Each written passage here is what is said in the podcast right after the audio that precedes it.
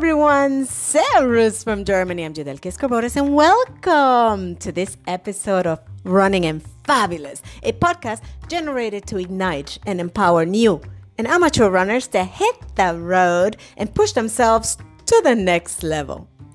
Today, I actually want to thank you from the bottom of my heart for tuning in and giving me your time. Time is the most precious thing you can give somebody, and I feel honored if you're listening to this podcast right now. Thank you so much for your time.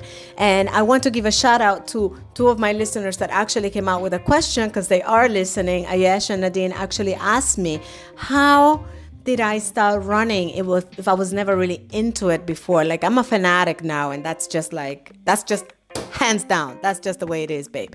But you know, they actually, I, I it in some of my episodes that running transforming, how much I'm, I'm into it. And they're curious, how did I start running? And how I started running is actually a two part story. The first one got me running and actually committed to running. And the second part turned me into a runner, what I am today. You see, in the last 10 years, I've had two moments where I knew I had to do something uh, something to change. You know, I, I could not continue the path I was following. I knew I had to do something. The first time I was actually turning into somebody I didn't recognize. Um, I noticed that there was very little left of the bubbly, uppity, overly optimistic and energetic Judelki I once knew. Yeah, I was becoming quiet, withdrawn, bitter, and sometimes even angry inside. I was all bottled up, you know. I looked at pictures of myself at that time for, from the recent years, and I was hardly smiling. And, you know, that was like, I know that we all have moments, you know, we all have moments, but it just felt like it was a long, long moment, you know. And when I when I woke up from that, that transformation into uh, that, that was drying me up from the inside out was not happening over overnight. You know, it happened slowly during a long period of four years. You see, I moved to Germany 10 years ago, but those first four years were atrocious for me um, for several reasons you see, prior to that, I grew up in New York City, um, and that's where I lived, right? And uh, my life was busy. It was just, you know, I was used to the hustle, the bustle, um, having a life, a career, uh, being surrounded by people all the time. I had my friends, my family near. Um, I felt empowered, you know, like I'm the master of my own life. And it was like I was plugged to an energy source that that never ran out and and and this energy source made my light shine bright and high like a lighthouse um, in the middle of the night i was i was just you know i was empowered i was i was my own woman and i felt really good so then i moved to germany and suddenly I, when I was once the driver of my life, I became a silent passenger in the shadow of a man because I could not speak the language. I had no idea where I was going, what was going on around me. You know, I could not engage in conversation. And by now, you probably know how much I talk, right? it was just like torture for me. And not to mention, I was always tired because my daughter was only one year old and she was still waking up at night. I mean, it wasn't like, oh, it wasn't every night and she was a pretty good uh, sleeping kid. She used to sleep very late but she was still waking up in the middle of the night or i was going to bed late as well and then whatnot. You know you know the grind. If you have small kids you know how the grind goes right? So little by little that bright light that i brought from new york to germany started dimming out okay and there were several things that were just sucking the energy out of me. The first thing was that although I made a conscious decision to leave my life behind in New York and to stay at home with my daughter, and it was very important for me, and I don't regret it at all. I made a conscious decision to move to Germany to raise her, right?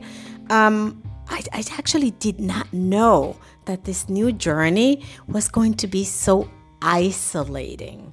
Okay. And if you're a stay at home parent, you know what I'm talking about because I talk to a lot of moms these days and we all have the same complaint. Being a stay at home parent is an isolating job. Me ladies or me daddies, the ones that are staying home, you know. Um, but I'm, you know, I can't complain. You know, that's that's really what I wanted, and I am forever, forever, ever, ever thankful for the opportunity to be able to stay at home with my kid because some parents want that and they can't have it. Okay, but you have to be aware of the isolation of this job, and you need to do something to counteract the effects of feeling lonely as you stay at, as a stay-at-home parent. For me.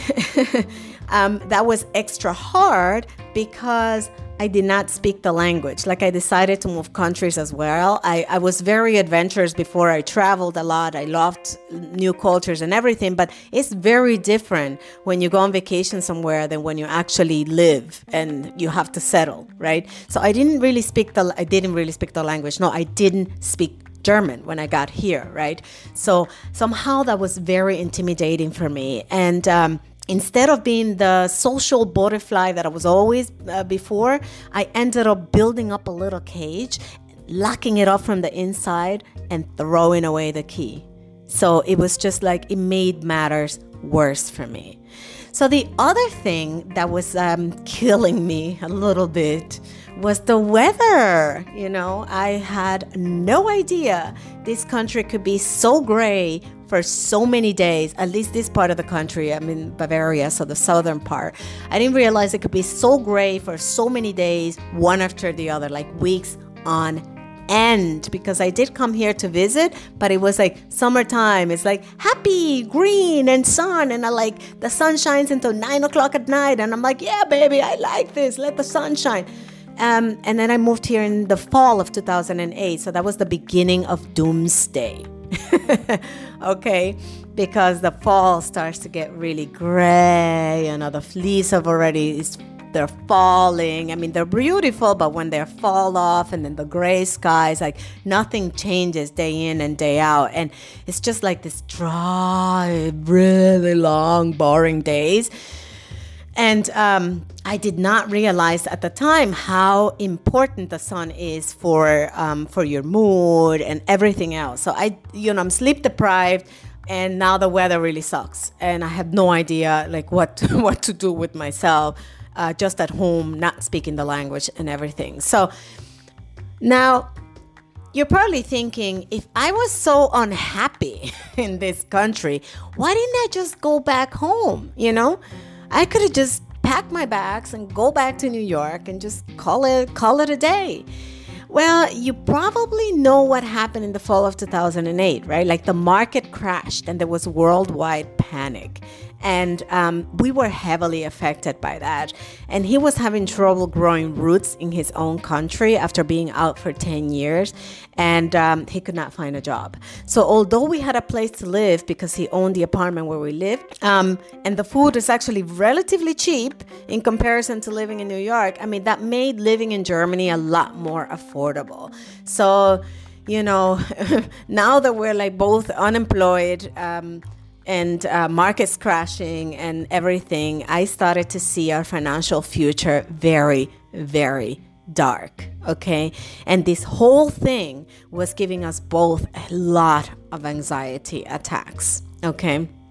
Now, um, of course, uh, situations uh, around us were not great and we're both not in a great place so of course we were having then marital problems you know we were having arguments and um, how many of you like bread and butter you know how good bread and butter tastes right yeah, it goes so well together. You know, when you go to a restaurant, they put bread and butter there, it's like gone in a minute. It's just fabulous, right?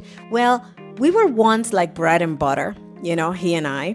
And um, little by little, over this four year period, we started to turn into oil and water. Okay, so arguments were, were like picking up and getting worse, and bitterness were just like building up. And this situation drove me crazy because for me, it was extremely important to provide a stable and loving environment for my kids. Okay? So for me, once you have kids, you seal the deal. Okay, whatever problems you have, whatever is broken, you gotta fix it. Yeah, you get the hammer, you get the nails, and you bang, bang, bang, bang. You gotta fix it. You like you need crazy glue, then go get crazy glue and fix whatever it is. It needs to be fixed because we have kids, okay? And um, we need to create a happy and stable home for the kids, whatever it takes. And that, my friends, was my ideal of what a family should be like happy, stable, and loving. And that ideal, my friends, was falling apart. Okay? So he was living his version of hell, which was being the responsible father that brought his family abroad and um, not finding a job and all of that stuff. Like he was living his version of hell, and I was living my version of hell, staying at home and unable to take the driver's seat of my own fate. Okay? Now, those two versions of hell kept clashing. Yeah, so no wonder there were arguments and a bunch of stuff. I mean, in hindsight, you can still rewrite the past, right? And that's exactly what happened. Our versions of hell crashed. Yeah. And a lot of the times, instead of me being the vociferous person that I am, okay, I stayed quiet to avoid confrontations in front of the kids. And I just swallowed up whatever it is I had to say. So, of course, I blame Germany for this. I mean, look at that. I was like happy go lucky, going along with my life in New York, and suddenly I'm in Germany and I have all these problems, so it must be Germany's fault, right? so, one fine evening after dinner, he said to me, I think that your problem is that you were once a career woman and now you're staying at home with the kids all the time. I was like, da da! I'm like, that is the smartest thing you have said to me in almost 10 years that we're together at that point. I'm like, why didn't you say something like that before? You know, sometimes you just kind of need to hear somebody say something that makes a lot of sense and then it clicks, right? So I got to give this man some massive brownie points for that because he had a point okay? Staying at home all the time and not having personal goals to look forward to, not seeing some growth or change in my life was definitely a problem. And you know, I was wired around projects and deadlines and goals to achieve, etc. And my days now in Germany were looking the same every day with no personal achievements, no big, uh, you know, career ladder to look forward to and you know none of that yeah so at the time i was also sleep deprived because my son was one and a half years old and he was a very early riser. Like he was the opposite of my daughter. And he was up at five o'clock in the morning like where's the party? I want to free my soul and i was just like oh my god with a pillow over my head. I'm like no go away you little creature Whose jeans are you carrying, my son? You know, why are you up so early? well, the whole house still sleeping. so I actually thought, you know, instead of fighting to try to get the little one after feeding him and putting the diapers on to try to get him back to sleep for an hour or two, instead of doing that, maybe I should get up and go running. Okay. Now, prior to that, I had joined a gym. I even tried running a few times with no success, uh, you know, the prior year. Um, and um, I even tried Zumba. I, I remember, you know, like I tried, I tried to do something, but I fell back to my old pattern because we do all have a pattern, right? And um, my pattern was always to find an excuse to not keep up with a workout routine. I always deprioritize that, yeah? Because, you know, I mean, we're great at making excuses. So the moment we need to step out of our comfort zone, um, it's like suddenly it's, it's, it's, it's, too cold, too hot, too beautiful, too ugly, too tired, too full, too hungry. Like you name it. There is always a too whatever thing uh, excuse so that you do not get out of your comfort zone and go work out and bring it up a notch, right? Like we're the masters of excuses because we are actually pleasure seekers, creatures of habits. And that's a lethal combination, okay? And I was no different. so, I had other issues, right? I had issues with running that early in the morning because if you listen to one of my previous episodes, I said, um, I told you that I was living in New York City during one of the most publicized rape and homicide incidents in, uh, of a female jogger. There was a female jogger in Central Park, 1989, and it was like it was it was all over the place. You could not avoid this news, right? And um, I double checked the dates. Yeah, it was 1989, and at that time I was 18 years years old. And um, in fact, if you Google this, you will find it.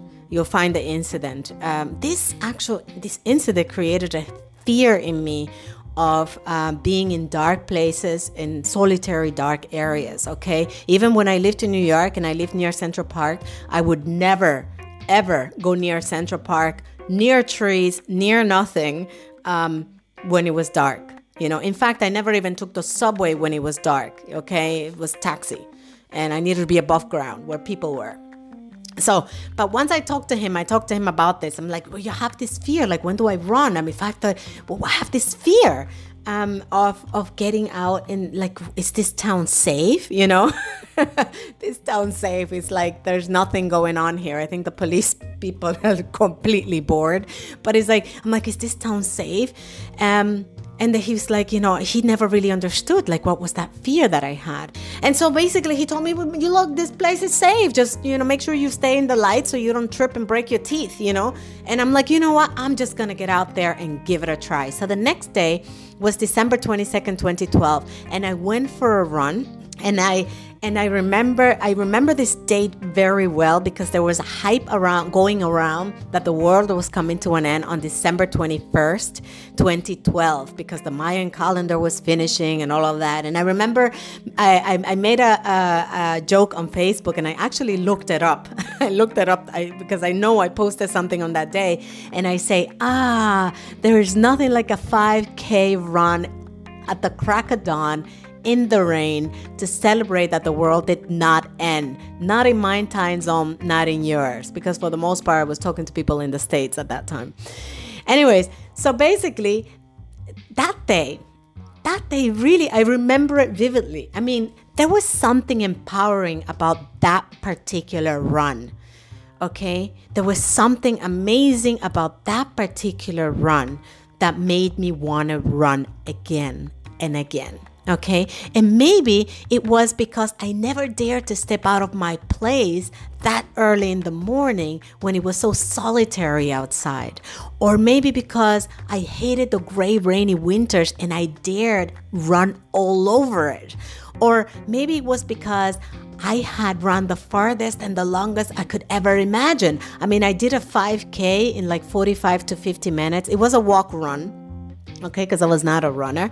And uh, and i did measure it on google maps later because i also didn't have a tracker but i was so empowered by that run you know? But perhaps it was it was that when I entered the apartment, like I, I, had the warmth of the apartment hit my my cold face. You know, I was still wet from the rain, and the cold was stuck to my cheeks. I mean, I just felt on top of the world. Honestly, let me tell you, I felt like a million bucks. Okay, and I'm just like, where do I deposit this? I'm like a superwoman. Look what I just did. You know, I just felt awesome. You know, so I had to keep doing it. I have to keep running, and um I did it consistently for about a week, um, for about a week, right?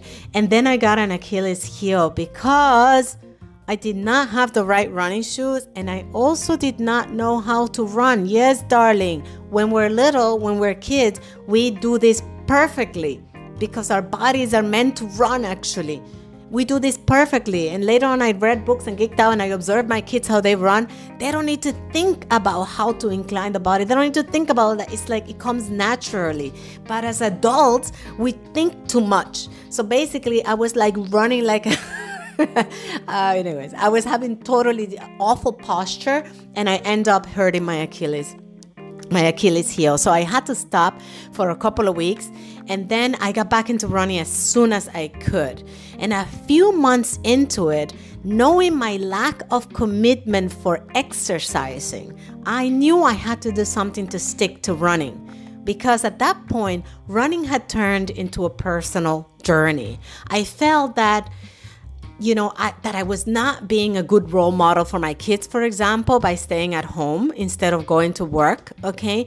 And i wanted to to do something that they could p- feel proud of you know? So i enrolled in the munich half marathon of 2013 just to stay committed yeah? And i did I trained so hard that year. You know, I had no idea and it was extra hard because I didn't have a I didn't have a coach. I didn't have, you know, I didn't have an activity tracker. I was running with my iPod and I was using the Nike Plus app and the Nike Plus app is actually um, it's actually wrong on the iPod because it doesn't have in the iPod I had that time because the iPod doesn't have a GPS tracker. So I was often later on I realized that it was underestimated and other times overestimated. But you know, it was the best thing I had at the time. And I was not going to invest into gadgets because I thought that I was not going to stay committed to running.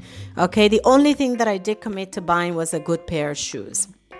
Yeah, but uh, even though I spent that last year committed to running, and even though I ran a half marathon, I still did not call myself a runner. Yeah. Um, I remember training was actually very, very difficult for me. And the the one thing that kept me going to like kept me going at all was um, I used to break my runs like into trees, right? So I used to run to that tree and see how I fell and run to the other tree and see how I fell. And then when it was really, really hard, that I just I felt I remember my first 10k that I did for training. It was just like it was so hard for me to run that 10k. And the thing that kept me going was that I imagined myself crossing the finish line and seeing my kid's face being proud of me and handing over that medal you know? And even though I stay committed with that goal in mind, yeah, I um I still did not call myself a runner. Okay? And I remember cross making that that goal. Like I remember crossing that finish line and I called I called um I called daddy at the time and I was just like, Can you tell my kids that I got them that medal? I mean the first thing that was just like I got the medal for them, you know? And um it was just like a really proud moment for me at that, you know, it's just just like it felt it felt really wonderful. But I didn't think I was to keep on running after that day, you know? What happened next actually is a story for another day. Until then, my fabulous listeners, I thank you so much, really, from the bottom of my heart, for your time, for sticking around, for listening to me. Your host, Judelke Escorbores, wishes you a schönen Tag and hasta mañana. Ciao.